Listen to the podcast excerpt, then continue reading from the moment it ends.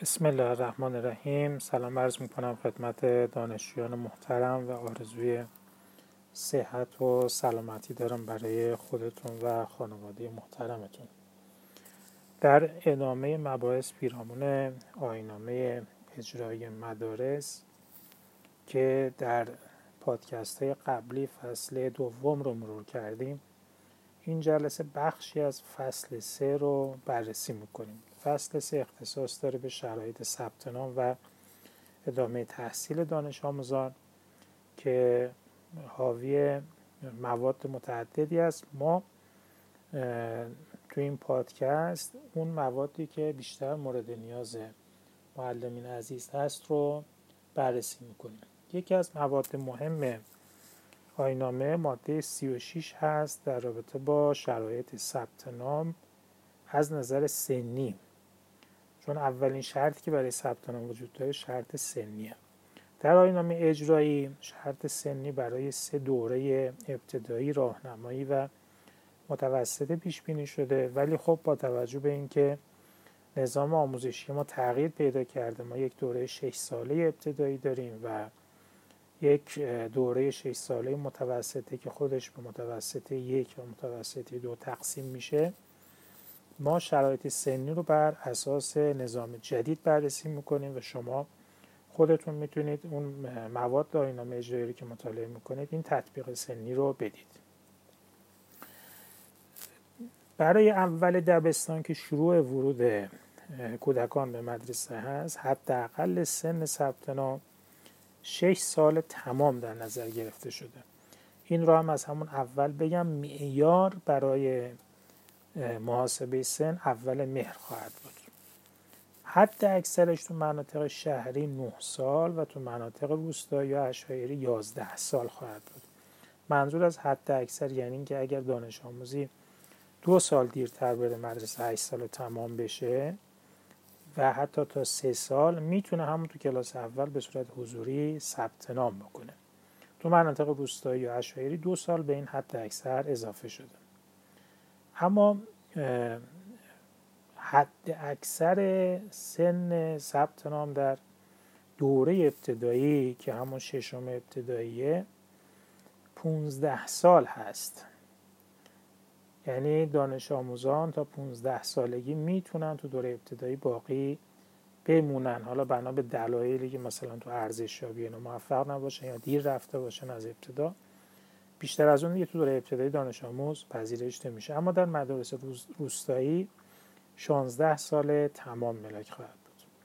در دوره متوسطه اول حد اکثر سن تو پایه های هفتم هشتم و نهم به ترتیب 16 17 و 18 سال تمام هستش. و در مناطق روستایی 18 19 و 20 یعنی اینکه دو سال اضافه تر نسبت به مناطق شهری.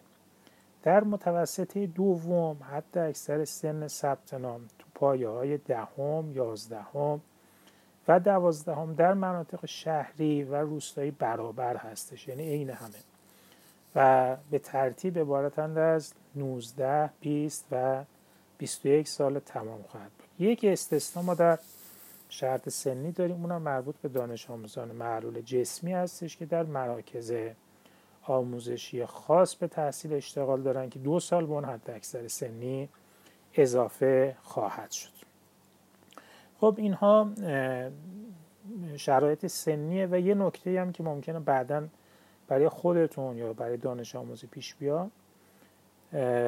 بعضی وقتا دانش آموزا می‌خوان تو همون پایه‌ای که قبول شدن دوباره ثبت نام بکنن و همون رو تکرار بکنن. و خیلی خیلی جز موارد محدود هست ولی تو آینامه اجرایی به خاطر اینکه همین موارد محدود پیش آمد و تعیین تکلیف نشده بود تو اینجا تکلیفش روشن کرده. اگر دانش آموزی قبول بشه و بخواد دوباره تو همون پایه تحصیلی ثبت نام بکنه صرفا در مدارس غیر دولتی یا به صورت متفرقه می‌تونه این کار رو انجام بده.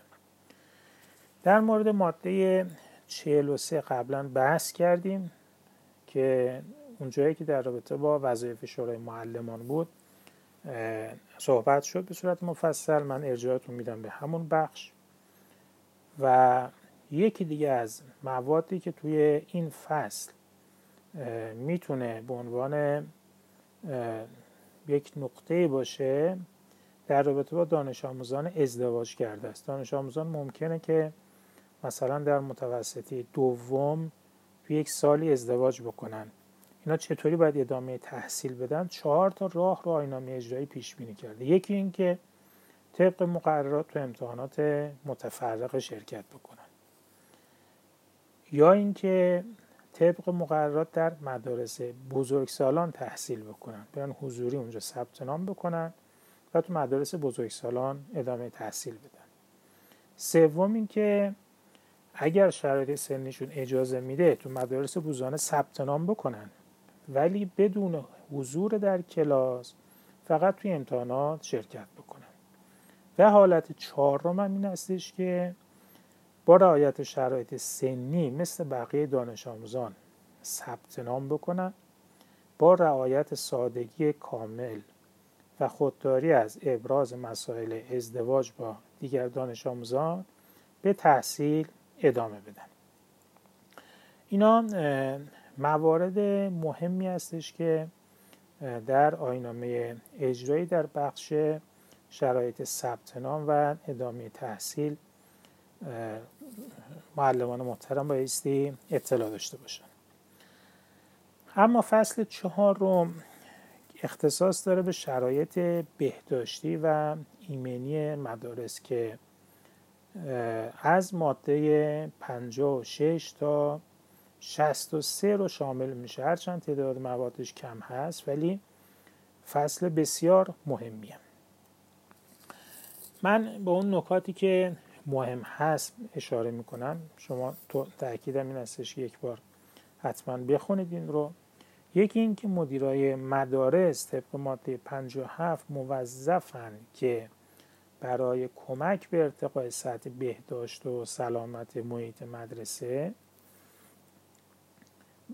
در اموری مثل تأمین آب آشامیدنی سالم، نظافت سرویس های بهداشتی، توجه به پاکیزگی لباس، بدن، موی سر دانش آموزان، تهویه و نور و رنگ مناسب برای فضای مدرسه، تهیه و توضیح مواد خوراکی در تعاونی مدرسه نظارت بکنن که مسائل بهداشتی و ایمنی رعایت بشه. ماده 58 که ماده بسیار مهمی اشاره می‌کنه که مدیران مدارس در ابتدای سال تحصیلی بایستی همه دانش آموزان رو بیمه حوادث بکنن و مزایاش رو به دانش آموزان و خانواده هاشون اطلاع بدن. ماده 59 هم ماده بسیار مهمیه که اشاره می‌کنه در مدرسه حداقل یک بار در طول سال تحصیلی بایستی است دانش آموزان معاینه بهداشتی درمانی به عمل بیاد و انجمن اولیا مربیان و سازمان بهداشتی که در اطراف مدرسه توی محله هستن هم به مدرسه کمک بکنن و پرونده بهداشتی دانش آموزان رو کامل بکنن. ماده هست بازم ماده مهمیه. در صورتی که یک بیماری واگیرداری توی مدرسه وجود داشته باشه تو بین دانش آموزان یا به هر دلیل دیگه در رابطه با شرایط بهداشتی یا ایمنی مدارس ادامه تحصیل دانش آموزان با خطر احتمالی مواجه باشه مدیر مدرسه بایستی یک نامه بنویسه به اداره به اون قسمت مربوطه. مثلا ممکنه که اگر مشکل بهداشتی و بیماری واگیردار هست به کارشناسی بهداشت اگر مشکل ایمنی مدرسه هست به بخش کارپردازی و معاونت پشتیبانی اداره نامه بنویسه شرایط رو توضیح بده و در صورت موافقت اداره مدرسه به صورت موقت تعطیل خواهد شد. ماده 61 و 62 در رابطه با دانش آموزانیه که دچار اولا بیماری میشن که اگر این اتفاق بیفته مدیر موظفه که به اطلاع خانوادهش و اولیای قانونی دانش آموز برسونن که اولیا قبل از اینکه این بیماری به دانش آموزای دیگه منتقل بشه اونو درمان بکنن. ماده 62 میگه که اگه دانش آموزی به خاطر بیماری واگیردار غیبت کرد خوب دقت بکنید. مثلا آنفلانزا گرفت. موقعی که به مدرسه برمیگرده بایستی گواهی سلامت بیاره که دیگه دانش آموز این بیماری رو نداره. این نکته که خودتون می‌دونید که خیلی کم و تقریبا می‌تونیم بگیم که میل به صفر می‌کنه رعایتش.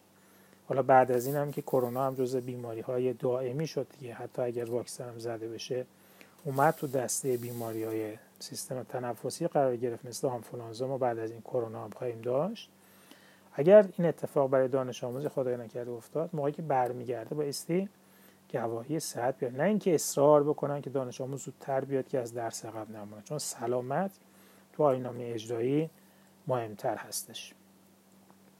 در ماده 63 در مورد دانش آموزانیه که ضعف بینایی یا شنوایی دارن.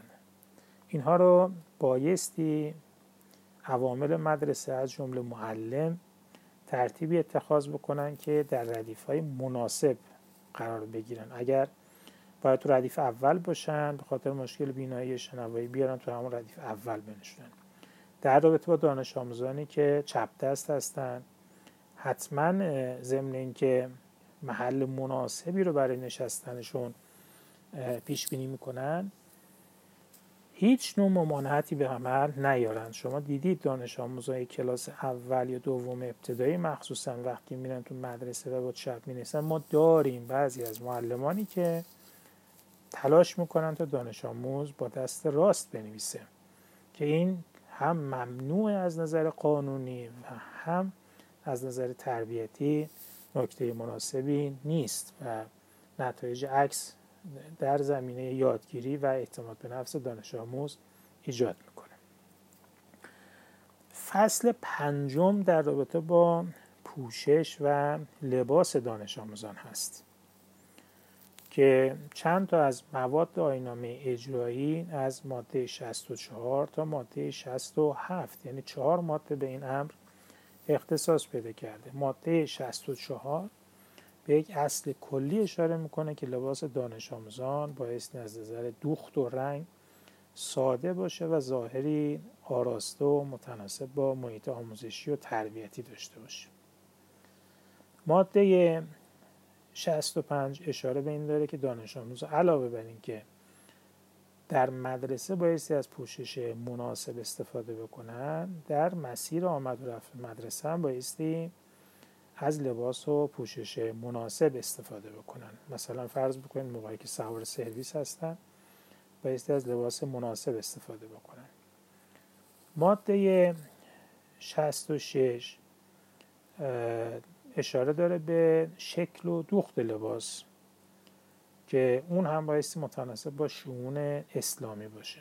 ماده 67 اختصاص داره به پوشش دانش آموزان دختر که میگه می‌تونه دو شکل باشه. یک شکل چادر مانتو شلوار و مقنعه یا شکل دوم مانتو شلوار و مقنعه باشه و تو تبصرش اشاره می‌کنه که ضمن اینکه چادر بهترین هجاب هست ولی مدیرا نبایستی اجبار بکنن به پوشاندن پوشیدن چادر.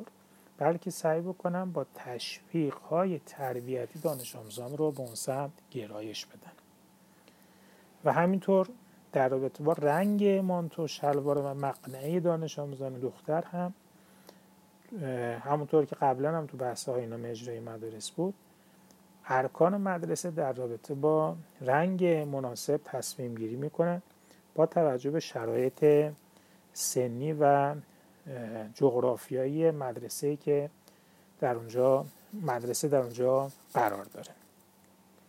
خب این چند فصل رو که بررسی کردیم یعنی بخشی از فصل سه فصل چهار و فصل پنج اختصاص داشت به بخشی از مقررات ثبت نام به بحث شرایط بهداشتی و ایمنی مدرسه و همینطور به بحث پوشش و لباس دانش آموزان.